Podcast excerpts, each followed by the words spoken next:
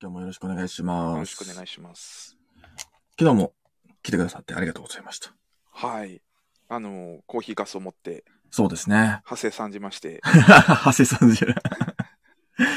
いやいや、だからこう、結構ね、今のところ、あの、コーヒーかす持ってきてくださる方が少しずつですけど、増えてきてですね。あはい、の、なんか、いいですね。この循環がどんどん広まっていけばと思っておりますが。うん昨日は、あの、伊沢さんがいらっしゃった後かな後に結構、ブワーッと人が来て、お客さんが来て、ほうそう、だから、伊沢さんが、あの、特等席作ってるじゃないですか。 はいはい、特等席、いつもの、いつものカウンター席ですね。 そうそうそうそうはいはい。はいはいあそこに多分座れないんじゃないかっていうぐらいちょっと、なんあそうですかブワーッとはい。あーいいですね。あ、いいタイ僕ミがンいグる。ときはいつもあれですよね。ゆったりした時間帯に、そうなんですよね、意外と。なので、あの、伊沢さん、昨日もいいタイミングで来てくださったなとははい思いながら、はい。そうだったんですよで。すね、みんなこう、ね、うんあの、とりあえずこう座っているみたいな。あ、そうそう そうそう。とりあえずね。昨日はね、天気も良かったですしね。あなんかそうですね。うん、コーヒー日和って感じですけど、今日だって30度なんか、夏みたいな日みたいな、なるらしいですけど。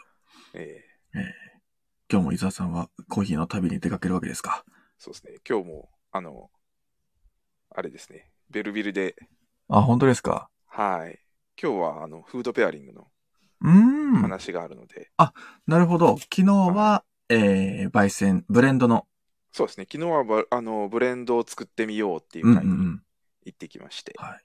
はい、今日はフードペアリングです。ああ、そうなんですね。これはは、いあれですか、その、この2日間通してっていうイベントなんですかそれとも、そうではなくて、ここのイベント。今しとしその下北沢でお祭りをこの土日やってて、それに合わせての、えっと、イベントお祭りなとんでかすよね。やってるんですね。はいそうなんですへよ。え、それは、街ぐるみでっていうことですかそうですね。ああの、へ下え北沢のの旧、えー小田急線のうんうん。上のこう路線街はいはいはい。のお祭りあ、そうなんですね。ですね。ああ、なるほど。はいそれで、そういうイベントがひか開かれてるんですね。そうなんです。そそれで、うん昨日はコーヒーのブレンドを作ってみようっていう、うんうん。あの、会、会というか、はい。があって、はい。えーでもフードペアリングも楽しそうですね。そうですね、今日はフードペアリンうグですねん。。えなんか、はいあの、あらかじめこれを食べるとかっていうのはあるんですかなんかあの、えっと、ちょっとわかんないんですけど、あはいはいちょっとわかんないっていう か、なんか、うんあの、スイーツかなんか作ってらっしゃるところとタッグで、ああ、なるほど。はい、っていう話をお聞きしてますうーね、ん。はで、トレスさんが、えーきな昨日のストーリーにちらっと映ってたのは、名倉さん。えー、っと、映ってました僕なん か。そうい。大丈夫ですか映ってまねしたじゃなくて、あのうん移りに行ってたんでしょ あ、そっかそっかそっか。そっかそっかそっあ、か。よかったよかった。なんか変にこう、あの、フリー素材なので、こう、変なところに使われてるのかなと思いましたけど、あーちゃんと伊沢さんが撮ってくれたやつですかね。そうそう、僕が撮ってたら映り込んできたんだよ。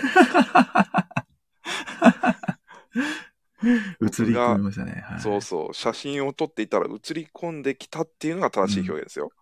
でも、その映り込んできた写真は載せてましたっけそんな載せて載せてますよ。あ、載せてますあ、じゃあちょちょっと後で確認 しよう。ちょっと、それ、はい。それインスタか。あ、インスタだとちょっとリツイートしづらいから、ちょっと、あの、いろんな媒体でちょっと拡散させていただきますね、それ。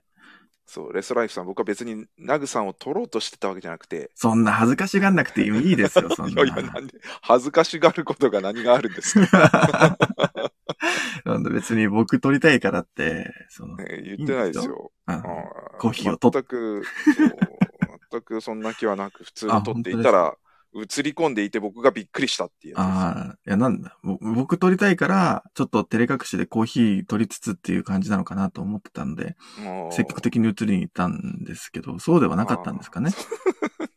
ああ、なんだ。積極的に映りに行ってる時点で違うでしょ。 そうですね。もうは い。完全に違うもんうですよね。はい。ちょっと自己主張が激しい感じになっちゃ自いま己した主けど張が。激しい。ははい い。いや、大切ですから。ね。まあそうですね。うん。こう、こう、僕は取っても、いくらでも取っても大丈夫ですよっていうのを ね。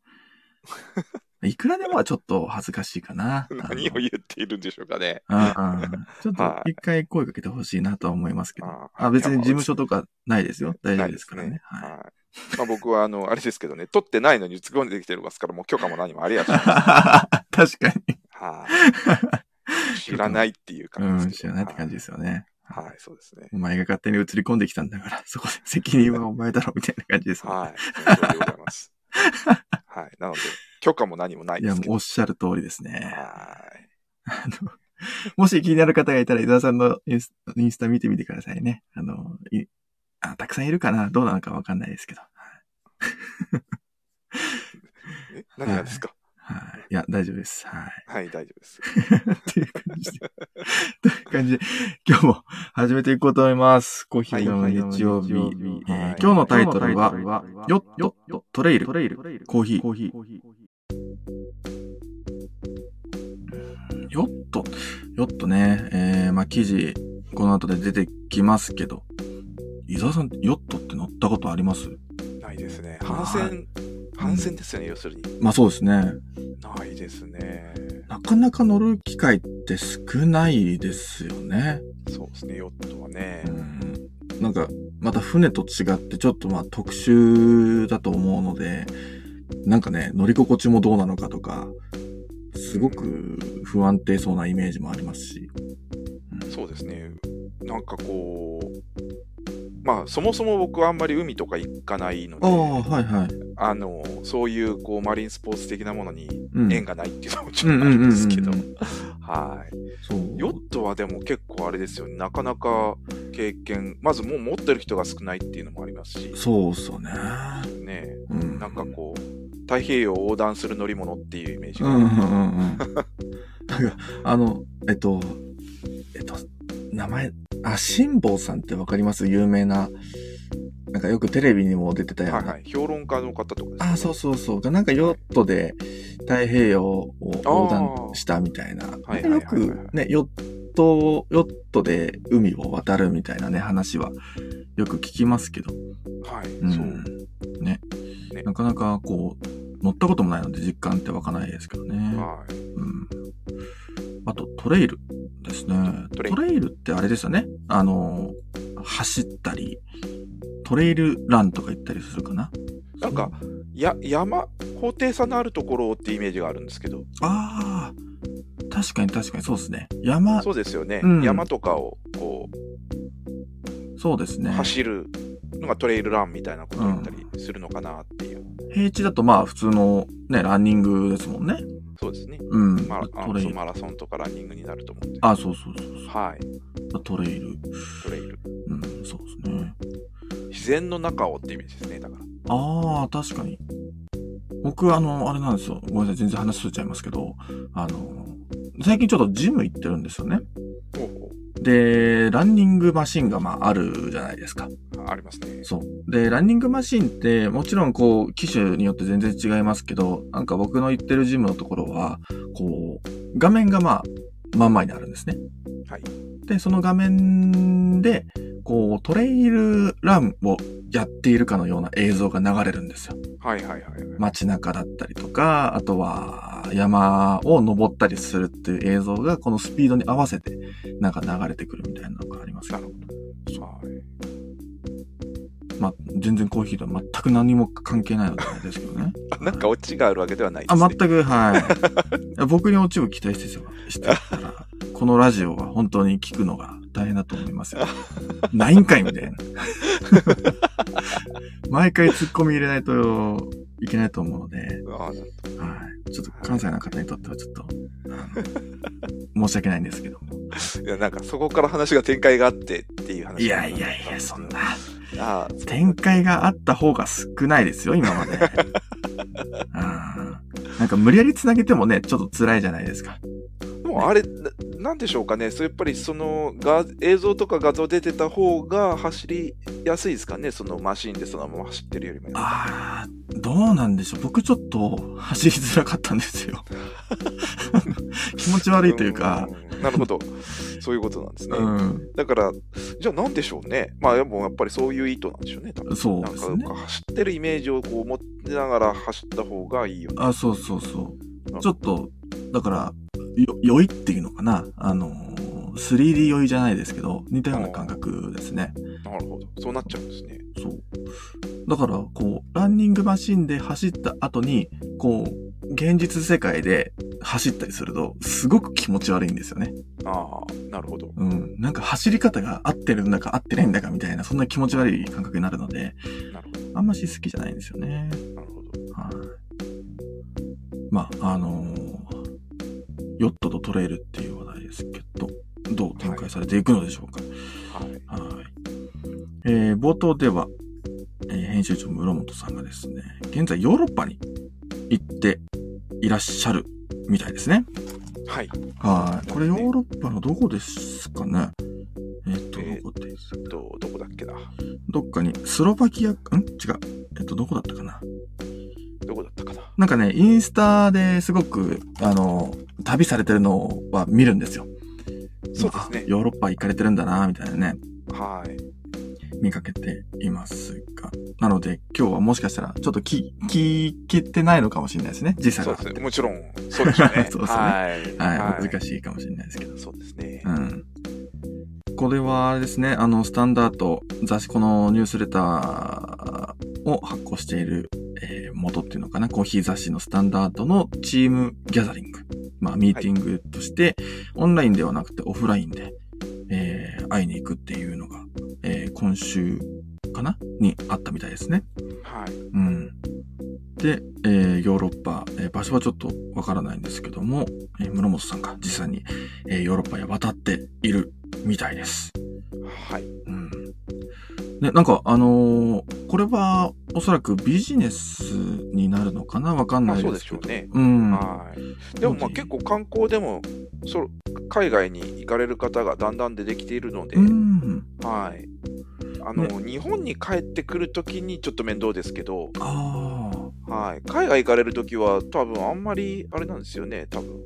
あ。あ、そうなんだ。待機とかはあんまり、現地ではないですよね。うん。あの陰性証明とか、そのえっと、ワクチンの接種証明は必要みたいですけど、ははいいはいはい。それがあれば、普通に、まあ、かん普通に現地では観光できるのあまあなってるみたいですね。言ってるんですね。はい、ほとんどの国ではそうみたいで。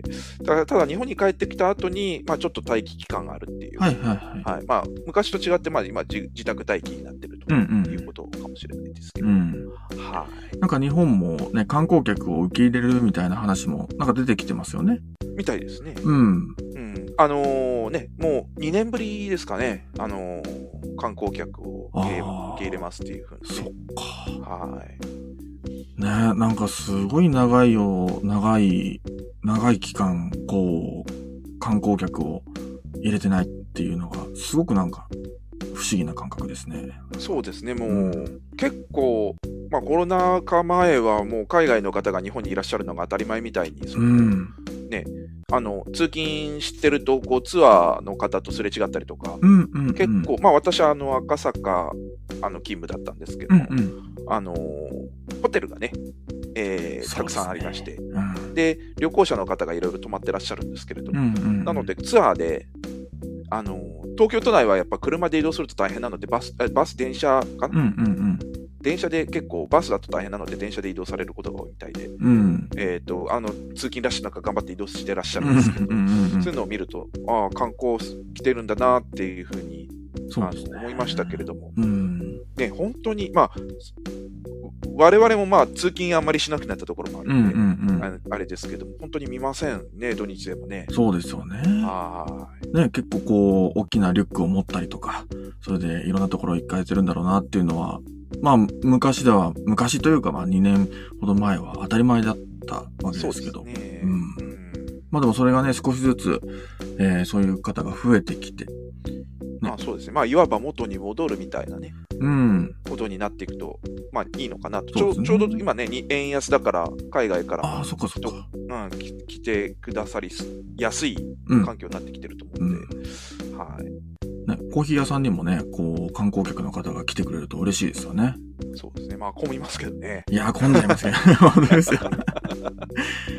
もはう、ジャパニーズうコーヒー文化をね、楽しみにしてる観光客の方も多いと思いますので。いえーいや、結構ですね、ちょっと、まあ脱線しちゃうんですけど、はい。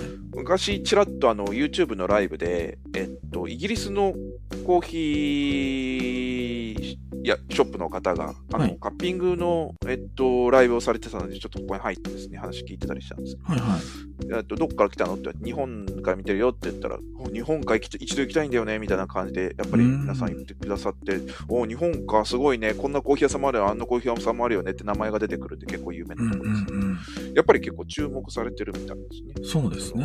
なので、あの、ね、あのこう、観光がオープンになれば、そういう方々もまた日本に来てくださって、うん。えーね、コーヒーを日本で楽しんでっていうことも、ねはできるようになってくると思うのでい。。そうですね。はあの、僕も先日、えー中国の、えー方たちのポッドキャストの方にはもいちょっとちらっと参加させていただきましたけど、あの、僕なんかでも全然この日本の喫茶文化に対しての勉強量、あのう、ん知識とか、その、喫茶文化に対する知識欲っていうのかな、そういうのを知りたいっていうその姿勢が中国人の方すごい、すごくて、い。ああ、そうなんですね。うん、全くこう僕が気にしなかったようなところ例えばあのコーヒーカップの、まあ、カップだと、まあ、こういう形しててこういう柄があってとかっていうのはよく見るんですけど操作ってなんであれつけてるのとか なんかいろいろ質問されて。えーっと、みたいな感じで、そこまで知操らない作ってな。つけないんですかね。なんか操作自え体でも、もついいやてたな。うん。あの、操作はつけてるんですけど、それ、なんか、喫茶店とかその柄を合わせてたりとか、結構この柄に注目されてたりするみたいですね。ああ、なるほど、なるほど。うん。とか、あの、有名なね、喫茶店、えっと、査定、うん、さ、なんだったっけ、えっと、えーっと、波頭ですね。あ、そうです、波頭だ、波頭。うん。はい。とかのことを聞かれて、いやー、まあ、有名ですけど、僕ちょっと行ったことないんだよね、とは言いながらも、ああ、なぐさん、勉強しましょうか。そうなんですよ。 ちょっとこれはやばいなって思って、海外の方のこの日本文化への熱量、日本コーヒー文化の熱量ってやっぱりすごいですよねって思いました。まあ、ちょっとね、日本が独特すぎるところもある。うん。ではい。そういうところもあるかもしれないですけどね。なるほど、なるほど。そうか、だからまあナムさん、勉強しましょうん。うう。んそれ勉は強したいですね、そこうは。ん僕もむっちゃ聞かれたんですけどね。あ、本当ですか。か いろいろと聞かれたんですけど、うん。ははい。い。まあ、あの、答えられること、答えられないこと、知ってること、知らないことあるんですけど、そうですね。あのーまあ、日本のコーヒー文化はね、結構独自なので、いろんなこう、ね、書籍とかもうん出てまして、はい。ね、昔からこうこういうこう、ね、日本のコーヒー文化面白いのはこう系系譜があるっていう系譜。のが面白くて、えっとうん要するには、えーあるコーヒー屋さんがあってそこで働かれてた方がまた独独立して別のコーヒー屋さんを作られてああ。でそこでまた働かれてた方がどこあの別でコーヒー屋さん作ったりとか。うん、そこの、のお客さんがまたそこにインスパイアされてコーヒー屋さんを作ったりとかっていうこうう、ねん。系譜があったりするので、あれですね。面白いですかね。家系図じゃないですけど、そういうのがあるってことですね。そうですね。そうやってこう、脈々と文化がこう受け継がれていくっていう。う。うん。はい。ね、あと、こことここはこういう関係があって、みたいな。はいはいはい。はい。お店のね、こう名前の名付けはこうなっているとか、うえーそうね、京都のコーヒー屋さんが東京にお店を出しててとか。ん。そうねですいろいろあるよ。いろいろ聞かれましたよ。今思い出しましたけど、そういう、あの、し、指定制度っていうのかな、はい。師匠と、そうですねはい。はい。制度のことについてとか、あはいの、名前名前の付け方とか、そういったところも、いろいろ聞かれましたね。 そうですね。あるので、なので、はい。これはもう、あの、あれですね。うんあの、まあ、勉強ですね。勉強ですね そうで すね。だからそうですね。だから海外の方が、こう、観光しに来て、まあ、もちろんコーヒー文化を目当てに来る方もいればそうじゃない方もいますけど、聞かれた時にね、しっかり答えたいですね。バリスタとしてね。なんていうんですかね、まあ、コーヒーに限らないんですけれど、観光行くときに、そのバックグラウンドを知っていくのうんと知らずに行くのとでの、この、なんていうんですかね、うんうん見え方の違いっていうのがやっぱあるじゃないですか。ああ、ありますね。ね、この歴史がこうなってて、こういうことでこう、こういうふうにできてるんだよっていうのを知って、そうなんだって言っていくのと、うん。やっぱ知らずに行くのは、ね、あの、ちょっとやっぱ見え方違って、コーヒー屋さんも一緒なのかなと思ってですね。うん。ここのオーナーさんは実はこういう方でとか、こういう風な感じになっててって、知っていくのと知らなずに行くのっては感動も異なると思う。確かにそうですね。あうんそうなんですよね。あ厚みが変わってきますよね。こう、コーヒー屋さんの、コーヒーが美味しいっていうのももちろんあるかもしれないけど、そのコーヒーの美味しさの裏側にはこんなストーリーがあるんだよっていうのそうがですね。うんはい知れると、よりコーヒーがね、楽しくなってくる、きますよね。そうですね。あの、うんコーヒーマイスターとか、あの、資格を取りたいなって考えてらっしゃる方は、歴史は必須なので、おーはい。日本のコーヒー文化の歴史は必須なので、うんうんはい。あの、勉強してくださるといいのかなというふうにうん。思あーったわり。かりましたた。ちょっと、ちょっと勉は強、い勉強させていただきます。はい。ちょっと伊沢先生、ちょっとはいろいろ質問させてくださいね、今後。よろしくお願いします。 はい、ちょっとまあ話それちゃいましたけど、まあ、室本さんが、はい、えー、スタンダードのチームギャザリングで、えー海外行かれてるっていう話ですね。はい。はい。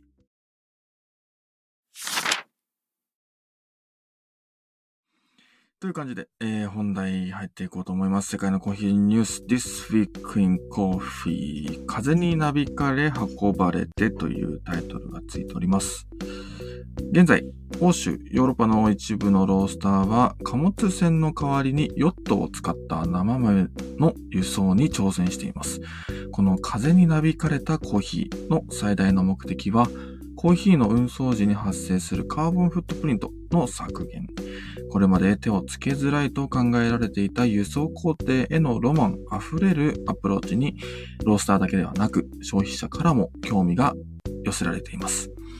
フランスを拠点とするサスティナブルコーヒー専門店、インポーターベルコは、えー現在輸入しているコロンビア産コーヒーのうち、約22トンをヨットで運んでいるとのこと。その取り取り組みが評判を呼び、ベルコは2025年までに輸入するコーヒーの半分、約4000トンをヨット運送に切り替えると発表。また、同社とパートナーシップを結ぶ運送会社 TOWT トランスオシニックウィンドトランスポートは最大容量1100トンのヨットを開発中です。さらにカナダのフェアトレードオーガニックコーヒー専門企業カフェ・ウィリアムスはヨット運送の本格化に向けてコスタリカの運送会社への投資を行うなどヨット輸送の普及に向けた動きが各地で活性化しています。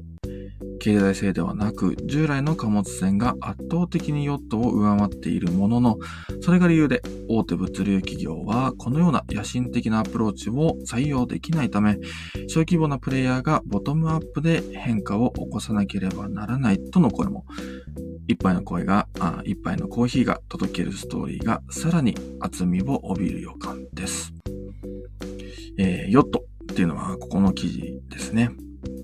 そうですね。要するには風で、うん。そうですよね。これもなんか、なかなか実感が湧きづらいんですけど、このヨットも相当大きなヨットなんでしょうね。そうですね。1100トンって言ってますからね農業って、まあ、開発中ですけどああそうですねまあ、要するに大航海時代みたいな、その、おーあれですよね。うんうん、コロンブスが大西洋を渡るうんうんみた いな、うん。あ、なんかそう考えそうですよるねと、すごくロマン感じますね。ですね。でも、ね、あの、天候に左右されたりするので、うんうん。ね、時間はかかるから大変そうですだよなっね。ていうのはもちろんあるんですけども、はい。で、ね、波とか、すごい高、高潮の時とか、下手したらね、生豆に、海が、う海、水が、海、海がかかっちゃうみたいなね。水がかかっちゃうとかなったら、またそれはそれで品質の問題とかになってきますし、それはあれじゃないですか、単にこう、ちゃんと乾かせばいいのか。乾かすというかは、船内にこう、 あの、ああ、まあそっかそっか。多分ナグさんが思ってるヨットのサイズと、多分僕が思ってるヨットのサイズが全然違うからだと思うんですあけーどもう。なんかヨット、ヨットいわっゆてるもう帆、船だと思うんですよね。もうヨットっていう、そのレベルのものじゃなくて、そっかいわゆるこう人が2、3人乗れるとかっていう、そういうレベルのものでは、もっとでかい帆船みたいな、あの、なるほマスどトですがね。でっかいマストがあって、はいや、もう僕思うも完全に想像してたのが、なんかオリンピック選手とかが使えそうな、あの、ヨットを、あの、ほ、ほぼこう、なんていうんですか、手で引っ張って操作するみたい三な。角砲の1枚の、あ、そうそうそうそう。あれでは概要出れない んで、あの、あれのめちゃくちゃでかいバージョンかなとか思いながら。もっと多分すごくでかいんじゃないですか、あそういう感じですね。まあ、ヨットではないですけど、河口湖に、はい。あの、人がいっぱい乗れる遊覧船みたいなのあるじゃないですか。あーもうヨットもどきみたいな、その、外国ああれよりもちょっとでかいんじゃないかなって思いますね。ああ、たそっか。で、高さもあってってことですよね。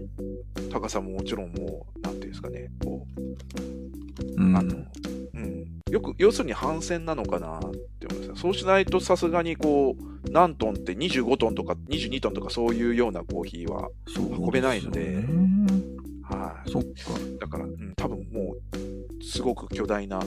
はいはいはい。船だと思いまそっすけどか。。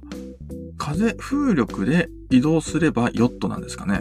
まあ、要するに、まあ、多分そうだと思います。反戦のことだと思うんですけそどうね。ああ、そういうことですね。はい。要するに、まあうんにうん、のことをヨットって言ってるんだと思います。うんうんそうですね。結構でかいですね。あの、ちょうどその記事の開くと写真が、ブルームバーグの写真がはい出てますけど、結構な大きさですね。うん。ああ、大きいですね。はい。マストが2本あって、うんうんうんうん。そうですね。やっぱりここのサイズですよね。反戦ですね。やっぱり、ね。ああ、まあいわそゆるうそうですよね。このくらい大きいですよね。じゃないと多分、うん。はい。そっか。まあこれくらい大きければ、まあそこまで、こう、天候が本当にひどくなければ、あの、コーヒー豆には影響はないのかなどうなのかわかんないですけど。時間がかかるでしょうね。ああ、かかりそうん、それこそださっきも言いました天候に左右されるからう。うん。例えばこうねあの嵐があるとうん。出航できなかったりとか、うんうんうん。はい、もしくはねあのそそうですねだからね風によっては動かなかったりしてなぎになっちゃうと動かなかったりとかそうですね。はいなので結構あの時間がかかるようになるかなとは思いますね現状より、まあでもそれももう前提としてるってことですよね。もうそれはまあもコうー、ヒー豆はそれほどそんなにまあその時間ね、うん一刻一秒を争うわけではないってうんいううんうん。ところがあるんじゃないでしょうかね、うんはいまあ、そのかかる時間よりも、こう、CO2 の排出量を減らせたら、そっちの方がいいよねっていう主張なんでしょうね。そうですねうん。なんか、思い出したのが、えーっと、かん、すごく、あえっと、グレタス、グレタさんだったっけな名前が、環境活動家っていうはい肩はいはい書きかなの方が、あの、まあ、環境のスピーチ、どっかでスピーチをやるときに飛行機じゃなくて、確かヨットで自分で行ったみたいな話をなんか聞いたことがありますけど。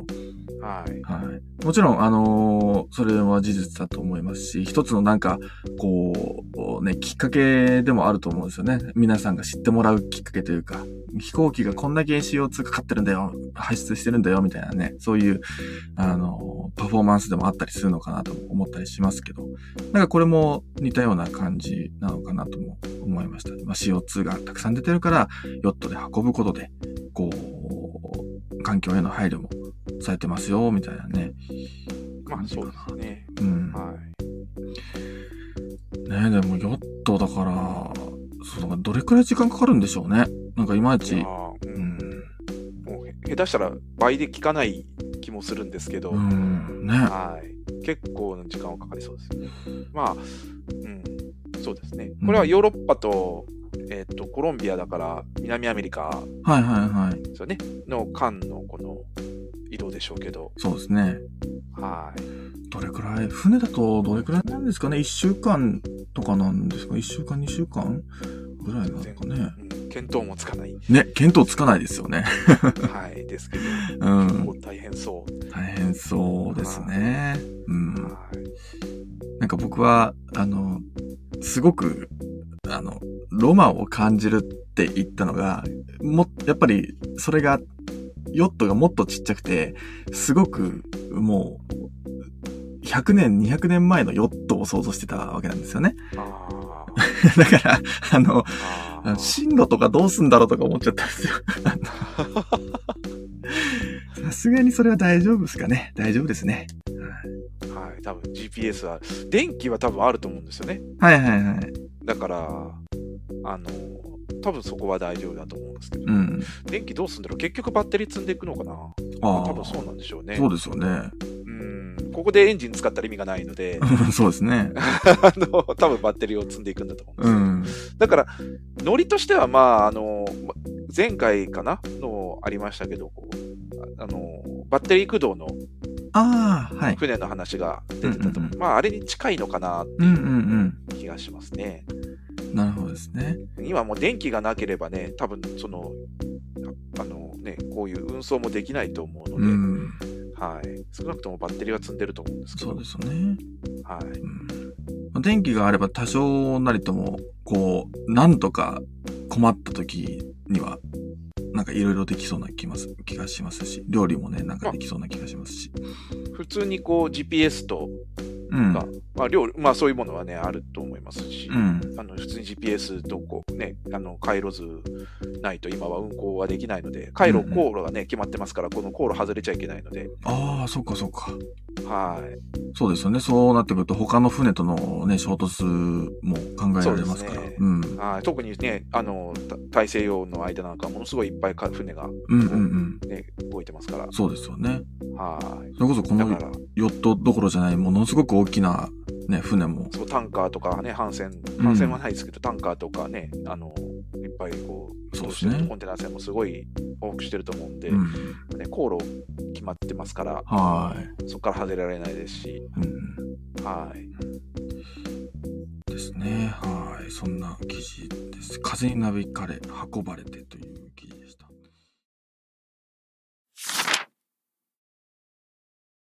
はい。えー次のニュースです。気になるニュースです。ハワイコーヒーが、ハワイコーヒー連盟がトレーサビリティ企業、えーオリテインと連携し、化学く、化化学組成を基準とする新たな原産地認証制度を開始予定。現在は内容量の10%以上がハワイ産であれば、ハワイ産コーヒーとして売り出せることもあり、生産地の偽装がたびたび問題となっていました。これね。これそうなんです。ね。もう昔から結構ね、ゆ昔から言われてますけど、ああ。そう、ハワイは、あのね、ハワイ粉ブレンドっていうふうにうんうん書いてあったり、まあブレンドって書いてればちょっと丁寧な方で、うん。ね、10%入ってればよかったので、そっか。それでね、多少値段もハワイ産っていうぐらいですから、価値がね、つけられますからね。そうですねう。ん。はああの、100%って書いてあるのは大丈夫なんですけうど、んうんはい。そうじゃないものはブレンドだったりするので、うん。うん。はい。なんか、で、そうですね。だから、っはていうのもありますし、いはい。そもそも 10g 入ってなかったとしても、うん誰もわからない。わかんないですね。 はい。ねえこれ100%だよって言ってて、うん。いや、違うでしょってどれだけの人が言えるかって話なんですよね。うん。いや、だかほらんとそうですコよ。ーヒー豆のま豆面を見て、これはハワイ産だとか、うん言える人なんてめったにいめないっと思たうんにですねよ。。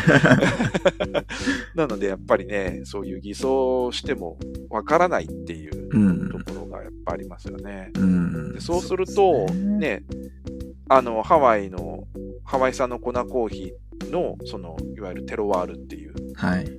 風味特性がね、あの、こう誤解されて伝わるっていう、うん。いや、そんな美味しくないじゃん、ハワイのコーヒーって美味しいって聞いたのに、みたいなことが起こっちゃうんですよね。そうですね。そうすると、ね、あの、ブランド価値の低下にもつながるので、うん。はい。だから長期的に見たときに、まあ確かにハワイ産コーヒー、まあ万が一、もしそのコーヒー、ハワイ産のコーヒーが入っておらず、そのままこう、ハワイ産のコーヒーとして、えー価値をつけて高く売ったとしても、長期的に見たときにね、こう、え、全然美味しくないから、うん買わないってなって、で、結局全然買ってもらえないとかなってったら、ね、本末転倒というか、そうですね、んせっかくね、ハワイのブランドとしてか、ね、確立した粉とか、買うねコーヒーが、あの、ね、ブランド価値が落ちてしまっては意味がないんで、ね。だからちゃんとやりましょうってことだと思います、うん今まででもそれがなかなかできなかったんですけれど、うん。最近はこうね、DNA の鑑定とかで、はい。あのね、できるようになってきたっていうところではないかなと。はい。なんかハワイは、あんまり詳しいことはわからないですけど、こういう認証制度だったりとか、このコーヒーの品定めじゃないですけど、そういうのって結構、なんか独特の文化がそこに根付いてるみたいな話を聞いたことがあって、なんかそれがちょっと厄介なことになってるのかなとも思ったりししてますが。うんはいはいはい。ね、せっかく、そう、そうですよね。ハワイ産コーヒー、日本もすごく人気があると思うので、あの、ライオン、そうですラね、イオン私ですねも誰か、うん、ハワイに旅行しに行くって言ったら、こんなコーヒうんー、公園行ってこんなコーヒー買ってきてっていううん。お願いをしたりしてますね。ハワイ島に行く人とかいたら。うん、ね。はい。で、ハワイ、あー、でもなんかサビ病とかで少し話題になりましたっけハワイは最近。えそうですね、今あのず、ずっとサビ病とかなかったんですけど、まあ、島なので、んあと厳密厳すごいこう厳密に管理されてて、はあの入ってくるってなかなかなかったみたいなんですい。うけん、ど、うん、うん一。昨年ぐらいからかな、確かそ入っうてきちゃったみたいですね。ですよね。うん。はいっていうのもあり、ハワイ産のコーヒーもね、あの僕らも飲みたいと思いますし、うんこういうね、あの偽装ではないとは思うんですけど、こういうのがしっかり是正でされていけばいいなとは思います。そうですね。はいはい。あのね、コピルアークの件とかもそうですね。コああ、コピールークもね。ピルアークって書いてあって、どこまでコピルアークなのかわかんないよっていう。なのに、ねあのね、すごい値段がつきますけれども。そうですよね。はうい。ん、これはもうずっと昔からある問題でしょうねそう。ですね。うんいや、わかんないですもん。うんそうわかんないんですよ。はちょっとい。はい。えー次の記事です。タイム誌が選ぶ次世代、次世次世代リーダーの一人に、ニューヨーク・バッファローの、えースターバックスで国内直営店初の労組労組結成を牽引したバリスタのジャズ・バリサック氏が選出されました。えー労働組合を作れない環境はない。今、えー労組がないとすれば、それはまだ結成されていないだけだと語る彼女のインタビュー映像も必見です。そうですね、このスタバのこの労働組合の話はずっとされてますが、そそうですのね。それを牽引されてきた方が、えー次世代リーダーの一人に選ばれたと。そうですね。まあ、労働者の人たちをまとめないとね、いけないので、うん。ね、1人2人で結成するわけにはいかなくてやっぱりそこに所属してる人のほとんどが所属しないと全然力ないので、うんうんうあれん。ですねやはりそれをまとめられるだけの何かこう力があったっていう、うん。はいそうですね。ね、結構面倒くさい話だと思うんですけどそれをこう一手に引き受けないといけないので、うんうんうん。はい大変ですよねいやー、大変だと思います。なんか、なかなか、ね、あのーまあ、スターバックスでこういうことがずっと起きてるよっていうのは、あの、ニュースレターでは読みながらも、あの、一回じゃないですからね、もうずっとこのニュースレターでも話されてますからね。そうですねうん、ので、相当長い戦いになっているんだな、なーっていうのはあって。そうですね結構まあだスターバックスまああのね結構入りたいっていうか人気だ、うんなので例えばアルバイトとかで入るにしても結構人気があるので、うんうん、うん。逆に言うとやりがい搾取になりがちというかですねああ。ねあのちょっと給料が安くてもうんこういう素敵なところで働いているから頑張るみたいなところもあって、そうっすでねうんちょっと大変でも頑張るみたいなとこうんろうがんうん。あるんですけど、えっとね、それをこう許していっちゃいけないっていうところもやっぱあって。確かに。はういんなので、こう、ちゃんと労働者は労働者の権利をこう主張してっていうところうん。ですよね。はい。それに見合った、えー対価を支払われることが、まあ、前提ですからね。こうそうですね働く上で。うん。はい。確かアップルも最近そういう労働組合とかの、えー主張だったり問題があって、なんか給料が、時給が何円だったっけな ?3000 円近くになったみたいな記事もちょっとちらっと読みましたけど、はいはいはい。まあやっぱりこういう大きな企業、だからこそこういう従業員の人たちへの、えー労働環境はしっかりと考慮されていかないといけないっていう感じですね。まあ、そういうふうにしないとこう会社としても成り立っていかない、うまんうんあ、それなりの規模になったらっていう、うんうんうん、まあ、難しいですけどね、例えばその、えっと、ベンチャーとかでやってる規模であれば、うん。いわゆる皆が経営者みたいな感じなので、うんうんうん仕事なのか、ね、趣味なのか分かんないあーところで働いてる方も結構いらっしゃると思う。うんですようんうんでそれはいいんですよね、別にね。うんあの自分たちがそれでいいし、そのやったことがそのままこう跳ね返ってくるので、そのううんち。うんだからいいと思うんですけど、それがこう規模が大きくなってくると、やっぱりどっかでこう転換がいるといううんか、そうですね。はいここは難しいですよね、多分まああの他の、まあ、スターバックスに限らず、いろんな企業が多分同じことうんうんになってると思うんですけれども、うん。うん。はい、そうですね。大企業ならではの、こう、問題なのかもしれないですね。そうですね。はい。えー次の記事です。コスタコーヒーがイギリス内のスポーツイベントにてモバイルキオスクを展開開始。国内イベント企業とのパートナーシップのもと、今後ゴルフ、全英オープンやモーターレース会場に出店予定です。はい、すごいですね、なんかコスタコーヒー。あの渋谷じゃないや、原宿の駅とこにあるのも、まあ、キオスクみたいなもんですよね、多分ね。原宿もコスタコーヒーあるんですねはいなんへかーできあったような気がするんですけど、そのこんな感じで、僕がコスタコーヒーを飲んだことあるのはもう空港でかなんですけど、空港とかに入ったので、入ってたので、はいはいはいなんですけど、こういうキオスク活動とか結構してるんですね。ね、すごいですね。はーい。僕も、あのー自動販売機ぐらいでしかちょっと飲んだことがないのあ、でコス。タコーヒーのね、あ、そうそうペッそトボトルですね。う。はい。いペや、でットボもトル結構、キオスクっていうには、だいぶな大んか規模ですよ。大規模ですよね。はい、これは備え付けなのかな移動式なのかなわかんないですけどね。ねうえ。なんか普通にもう、ちょっとした、なんて言うんでしょう。お店という普か。通にお店ですよね。う。うんんでもなんか多分移動式なんでしょうかね移。動式そうか、いうこなんか居抜きでまた別のお店が使えるとか、そんな感じなのかわかんないですけど。うわからないですけど、まあでもモバイルって書いてあるからそうですよね。多分移動するんですよあねー。それの代わりにはすごい品揃えです けど、すごいですよね。、すごい品揃え、コンビニかっていうぐらいの品揃えでうん。店員さんも4、5人働かで働いてて、そうですね。ね、モバイルっていうにはすごいんですけど、多分まあでもスポーツイベントをこうね、点々とされると思うんで、多分これ持って運ぶんでしょうね。いやー。トレーラー1個分らぐらいはあるとありそうですけど。うんうはんうん。い。なんか、海外ならではですね、こうこのまま運ぶのかわかんないですけど、そうトでレーラすーねで、うん、うん、結構あれですね。運んでいくんですかはね。い、すごいですね、うはい。テントみたいなもんかと思ったら、とんでもないっていう感じですね。ん。うん。はい、スポーツイベントとかで、まあフェスとかでもなんかできそうですね。あの、そうですね。うんはい。やっぱコーヒー、コーヒーまあだけじゃないですけど、コーヒーとこうフード系のものやっぱ欲しいですから、こういうイベそンうトでとかすもね。ね。結構まあ、サマーソニックとか行くと、うん。あのーえっと、ビーチに、うんうん。それこそ本当に建物がゴンゴンゴンって立つので、うんうんうん。あのー海の家じゃないですけど、で、そこでレッドブルとかなんかいろいろこう、そうですねお。店が提供されたりするので、はい。はい。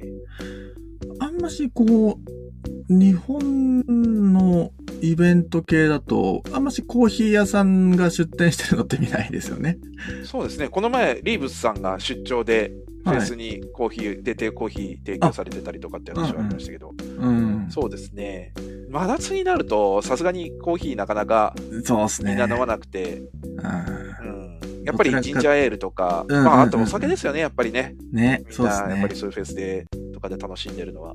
うビールとかがやっぱよく売れるでん。うんすね。あと、まあ、レッドブルはもうね、すごいですね。いや、もうす、も う、あれレはもッドう、ブルはすごいですね。あの、効果がすごいですから、もううんレッドブルウォッカと かをして、みんなもうちょっとこうあれ、お酒と混ぜると危険、危険ですすけどごいね。ですよ。うんもうね、眠れないけど、 すごいね、すごい展開になる、うねん。はい正しい使い方なのかわかんないですけど。そうそうなので、どっちかというと、秋口から冬はいいかもしれないですね。そうですねコーヒーとかねはい、うんイベントでコーヒー出すっていうのはすごくうんね。はい。コスタコーヒー、すごい規模で広がっているという感じですね。はい。次の記事です。先日、イタリア政府がエスプレッソをユネスコ無形文化財に申請したとのニュースがありましたが、ユネスコ国内委員会決議の結果、今回はエスプレッソではなくオペラが推進されることに次回に期待です。はい。残念。残念。うん、まあ、でもね、すごいですね。うん。もうそれぐらいの国民食というか、ねはい。え。すごい人だって、飲む文化財ってなかなかないですからね。すごいですね。うん。はい。まあ、オペラもね、すごい。オペラって、そっか、イタリアの文化なんですね。ですね。私もちょっと詳しくないんですけど、うんオペラは。はい。そうなんですね。ねえ。まあ、日本の。オペラ座っていうとね、んせ世界中にありますけれども、はいはいはい。はい。オーストラリアにもね、あの、シドニ発ー祥なんですかね、のかもしんなイいタリアでが。すね。はい。はまあ、次回。えー次回がいつなのかわかんないですけど。はい、期待ですね。えー次の記事です。えー MIIR、MIR かなが、えー新越トレイ、トレイルドネーションボトルを発表。売上は長野県と新潟県の県境に連なる、えー全、全長 110km のトレイルの整備と保護活動に使われます。販売開始が6月1日から。い。はい。 110キロって、とてつもない距離ですね。そうですね。トレイル。だって、マラソンが42.195キロじゃないですか。はい。それの2倍 ?2 倍弱2倍以上ですね。ですよね。はい。3倍に近いですね。すごいですね。何日か、多分何日かにこうかけてトレイルされると思うんですけうど、んうんうん。はい。なんかトレイル、まあランニングぐらいなのでやる、やるとしても。なので、結構こう、こういうね、ボトルが発売されたり、まあこういう資金を募ったりするぐらいですから、トレイルもこう、流行ってるというか、やっぱやる人がたくさんいらっしゃるんでしょうね。そうですね。うんあ、の、さっきちょっとちらっと、あの、サイトを見たんですけど、はい。なんか橋が台風で落ちちゃって、今ここのコースは使えまあせんとか、いろいろ書いてあったので、やっぱりそういう街道整備にお金がかかります。ーかかるんですよね。うなので、やっぱこういう形で。っていうのと、まあ、あの、使い捨てのそのボトルとかではなくて、うんうんうんあの、再利用可能なものっていうことで、あの、こうボトルっていうのはいいアイデアなのかなと、はい。はい、思ったりしますねあ。ーなるほどですね。僕もホームページちょこちょこ今見てますが、はい。やっぱ整備しないと歩けなかったりとか、危険なね、道もたくさんあるでしょうから、えそういっえたところの、まあ、整備、えーあとはお手洗いとかかな、の整備だったりとか、はいそういうのが、に当てられるっていう感じですね。そうですね。うん。はい。なるほどですね。確かにあの、僕も山登りちょこちょこしたりするので、はいその時にやっぱり道が整ってないと、何より迷うんですよね。あーあ のこっち行っていいのかみたいな、あーもあったりするので、そういうのもあるんでしょうね。確かに。うん。はい。えー物足りないあなたへという記事ですが、えーネスプレッソがフランスのファッション系ベンチャー企業と連携し、ネスプレッソのリサイクルププログラムで回収したコーヒーの出がらしを使ったスニーカーを発表。はい。ちょ、ちょっと見てみようかな。スニーカー結構ね、作ってますよねね。いろんなところで。お なんかね手柄しで作ったスニーカーっていうう。ん。はい。なんか、何回か記事でも出てきてた気気がしますね。そうですね。それをネスプレッソがやるっていうのが多分でかい。でかそうですね。うん。は足の匂いも吸ってくれるといいんですけど。こ こえーコーヒーセクターにおける強制労働問題を防止す、防止告発するために、おえーのオープンソース型ツールキットがローンチ。えー2026年までにフリーズドライコーヒー市場は5300億円拡大する見通しです。い。はこれフリーズドライコーヒーって、いわゆるインスタントコーヒーって捉えても大丈夫ですなかんでね。すかね。うん。そうかもしれないですね。なんか日本の日本でいうインスタントコーヒー、うんうんうん溶かせばうん。コーヒーになるよっていう。うんうんうん。はい。 5300億円。まあ、今はもう少し、えー市場規模は少ないのかもしれないですけど、もっともっと増えますよっていううん見通しが立ってるみたいですね。そうですね。うんはい。えー今週のコーヒー、えー石川県三重コーヒーさんが紹介されております。はい。ここ僕行きたかったんですよ。ほ休みだったんですよ。 う。なる ほど。残念。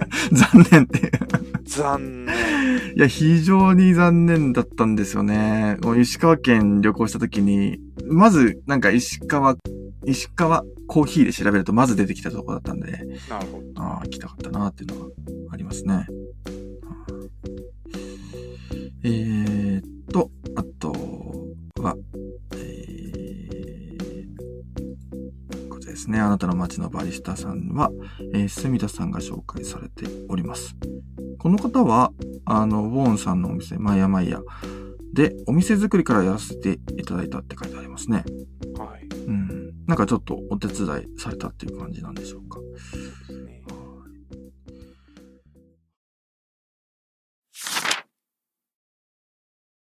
はい、という感じで、えー記事はすべて読み終わりました。伊沢さん何かお知らせとありますでしょうかはい。お知らせってわけじゃないんですけど、はい。あのーなんか今ちょっと、あの、ゆあのー話題になってるんですけど、どうもなんかコーヒー豆の焙煎してて火事になっちゃってっていうようなニュースおおがちょっとあって、あのーね、火使うのは、ので、結構危険なので、まあ、焙煎とかね、される方がいらっしゃると思うんですけど、はあの気をつけていただければ、特にその、のなんていうんですかね、手回しとかで火使って、ね、バーナーで焙煎される方はかなり、あの、火の、とか、あとサイフォンとかですね、サイフォンも、い。あのアルコールだ。ランプとかでされる方は結構やっぱり、うんうんうん。あのね、えー火事の原因になるので、注意していただければなというとおーころですね。なんか、あれですかちょっと、あのー火事が起きる事例がちょこちょこ見かけられたってことですか多分そんなになくて、そんなにないからニュースになったと思うんですけど、ああ最近ちょっとそういうことがあったらそうらしくてですねうー。んはいまあ確かにね、あのーまあ僕もちょっと焙煎始めようかなとか思ってますけど、もう熱源ですからね、もう全然温度もめちゃくちゃ高いですし、そう200度とかになるので、うん、あのでも200度超えてきますからね。あのそうですよね。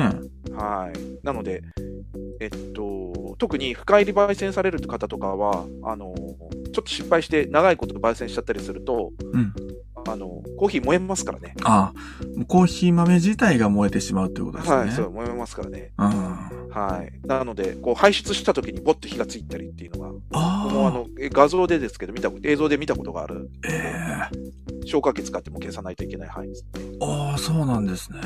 はい、一応油分がコーヒーあるので、ああ、確かに。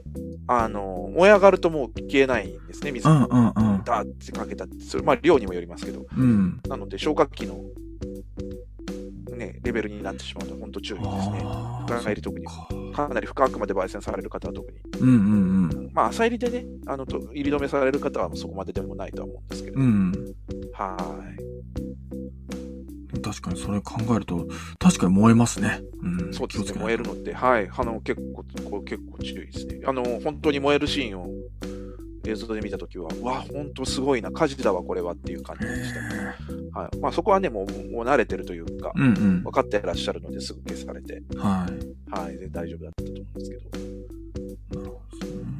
はい、なのでちょっと注意かなはいと、いや。ちょっと、結構火事の話を聞くので、そうね、お店やられてる方とかはね、まあ、火事大変ですけど、まあ、一応保険とか入ってらっしゃると思うんで、んうん火災保険とかで入ってらっしゃると思うんですけど、ねお家で自宅でされる方とかは結構ね、大変。あの、多分、あれじゃないですか。あの、自宅焙煎、自家焙煎をする方も、もしかしたら増えてるのかもしれないですね。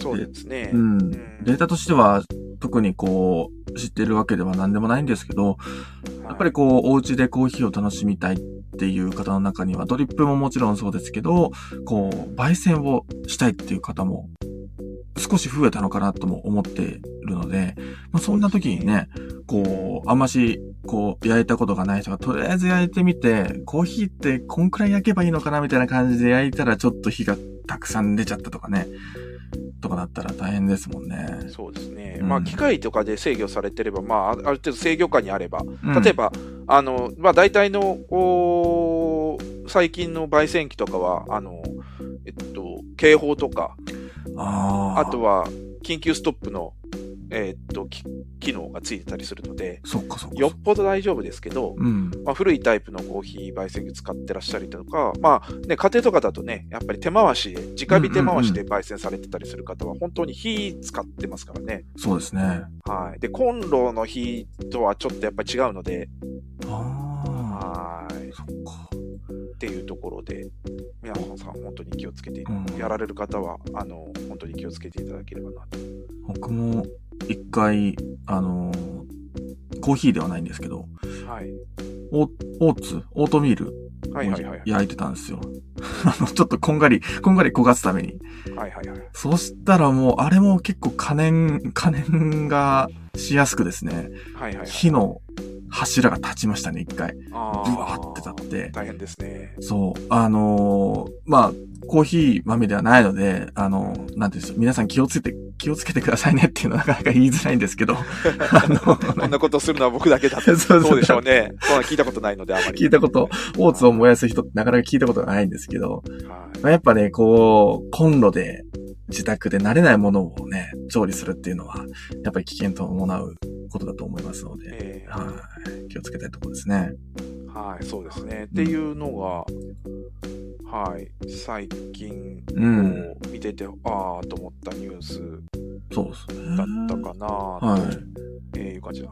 あとは、7月ですね、カフェレスがあ、そう開ですね。催されますね。はい。はい。これはまあ、主に今聞いてらっしゃる方には、あまり該当しないかもしれないですけど、あはい。こうカフェレストランのこういう小売りのお店向けの展示会みたいな感じですよね。そうですね。まあ、SCAJ も似たようなもんですけれども、うん。あの、そういう、こう、まあ、企業な方の、えっと、対象としたような展示会ですけれども、まあ、毎年ですね、あのーえっと、そういう、卸やってらっしゃる、えーコーヒーショップであるとか、はい。あとは、えっと、最近はオーガニックがブームなので、えー例えば、えっと、肉を使ってないハンバーガーうん。とかですね、まあ、そういうカフェとかで出され、提供されるような、えー食材の、えっと、元ですね、うんうん。になるようなものの展示会。あと、まあ、ナグさん注目のオーツミルクはい。の企業であったりとか、あとは、えー重機ですね、えっと、カフェで提供されるような、その、皿とか、ああ。えー企業、あの、まあ、作るための、うんうんえうんっ。と、調理器具であったりとか、はい。えーコーヒーの焙煎機だったりとか、っうん。っていうような、あの、の展示会うん。が、えーっと、ありますね。えっと、はい7月の、えー、25、26、27ですけど、木、金土、ちょっと日付が曖昧なんですけど、木、金土ですね。でも平日ですよね。そうですね。あの、うん展示会なので、企業向けの展示会なので、まあ、平日に、土日はなくて平日になるんですけど、うん。で、その最終日に、えっと、ギーセンの、ギーセンっていうのはコーヒーの焙煎機なんですけども、はい。を使った焙煎の、えっと、コンペティションがあるらしくてですね。これ今年からでしたっけ、今年からというかですね、まあ、今年だけかもしれないんですけど、おーあと、そうですね、えっと、27、28、29か、うんうんえっと、があるらしくてですね、まあ、ちょっと私注目してて、できれば行きたいなと、29日が決勝かな、うん。うん。はい、と思って私は行きたいなと思ってますね。もし興味のある方は、あの、チェックされるといいんじゃないかなとはい。思います。これ一般の方でもいけるものですよね。確か。そうですね。あまりまあ、どこまでが一般でどこまでが、あの っていうのもあるので、うん。はい、あれですけれども、はい。あの、えっと、普通に来場して、その、お金を払えば、はうんうんうい、んなんか、ことできるかとえっと、そうですね。事前登録が必要なのうで、んうんうん事前登録で、えー入るか、もしくは、あの、招待券を持っていくかという形になるかと思いますけど。はい。で今年は、あの、ビッグサイトですね。あ、ビッグサイトで。えっとうんはい。私行ったのは、去年ちょっと行けなかったけど、一昨年行った時は横浜でしたけれども、ああ、そうだったんです今ね年は。はい、東京ビッグサイトですうね。ーんはい。いや、でもそのギーセンの大会もすごく注目ですね。楽しみですね。そうですね、結構、あのーしっかり募集されてて、まあ、私が目につくぐらいの形なんで、しっかり募集されてたと思います。うん。はい、ね、焙煎の大会ってなってくると、まさに目の前で焼いた、焼いて、焼いたお豆で、こう審査するという感じですよね。どうなんでしょうね、あのー SCAJ とかでやるロースティングチャンピオンシップとかで言いますと、はい。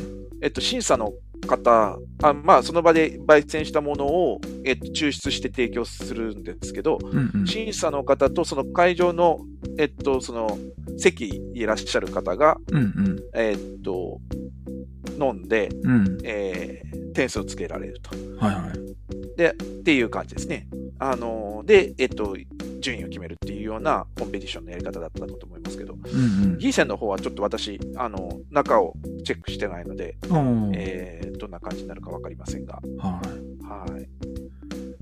ね、そうだから大会もね、そこで行われるということですので、もし興味がありましたら、皆さん、えー、まあ平日のでなかなかね、行きづらいかもしれないですけど、はい時、間が合えば、そうですね。はい。もし金曜日行かれる方がいればお声掛けいただけれ ば、ああ、そうですと、はい伊沢さんと会えます よ。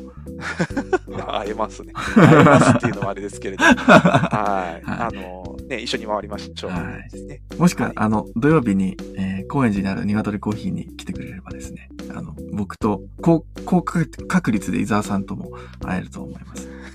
高確率で。はい昨日もね、知ってる方にもお会いしまあし そうそうそうそう。た。はい。はい。いいですよね。なんか、こう、コーヒーで繋がっていくっていうのは楽しいですね。そうですね。はい。はい。という形です。はいというのもイベントがありますね。という形ですね。はい。ね、あのー今年もですけど、いろんなイベントが各地で開かれていくと思いますので、えあそうですねはい。そういえば、大阪でも多分、グッドコーヒーが、そうだ阪。神大阪の阪神百貨店はい。でのイベントを、また企画されているとそうですね。感じですね。はい。そうだ、それ、今回僕ちょっと言いたかったですね。あのーい。はい、はい。あれもう決定だと思いますね。今回はもう開かれるみたいで。そうですね。一応、プレスリリースじゃないですけど、うんえっと、しお知らせが出てたと思います。はい6月の19、20、21とか、その辺だったその辺ですかね。はい。うんうん。えー、今調べてもちょっとパッと出てこないのあ本当ですか申しあ訳れない何、何で見たんですけだどろうな。インスタかなんかイで、ンスタかツイッターだったと思いますね。そうですね。多分、ちょう、あ、出てきてますね。いくつか、えーお店、トランクコーヒーさんだったりとか、あとは、えー、あとは、ちょっと、どれくらいお店が出るのかっていうのはわかんないですけど、まあ、とにかく、えー、ビジュアルとか決定されてるみたいですね。 6月15日から6月20日うん、ですね月曜まで。と、そうですね、いろんなコーヒー屋さんがまあ出店されて、多分、えー飲み比べとか、そういう感じで、だってワークショップもいくつか開かれるそうで、多分ドリップワークショップとか、なんかいろいろちょっとありそうですね。あ、そうですね。あのはい。えっと、内容まではちょっと確認できないですけども、ただまあ、そこに載ってる、ワークショップに載ってるコーヒー屋さん見ると、青間コーヒーさん、バリスタマップ、東ア、東東亜コーヒー、あ、えっと、えっと田岡コーヒーさんと田ト岡ランコーヒーさんとか、もうかかなりそうそうたるお店なので、いいんじゃないでしょうかね。はい。はい。ね、あの、関西、あ阪神、えー、関西に住まれてる方はぜひ、見てそうみでてすください。ねあのー阪神百貨店ですね、チェックしていただけるということではい。 5月15日から、えー、20 20日までですね。そうですはい、ね。月曜日までということで。はい。はい。これも、あれですよね、数年ぶりの開催っていう感じ。いやえーっとですね、もうコロナ、最近は半年ぐらいに1回ずつ、もう3回目とかかな。あ、本当ですか1回ちょっとお休みになられてます。うん。ちょうど冬頃に1回、はい。えーっと、されて、その前も1回されてるんで、結構なペースであ、そうなんですね。そうですねあ。あ。では今回は、えーこの6月に開催されるということですので、はいはい、要チェックですね。はい。はい、という感じでしょうか。えーはーい今日は、はい、このあたりで、えー、好評読む日曜日おしまいにしようと思います。伊沢さん、はい最後までありがとうございました。はい、ありがとうございました。皆さんも最後までありがとうございました。それでは、良い日曜日をお過ごしください。失礼します。はい。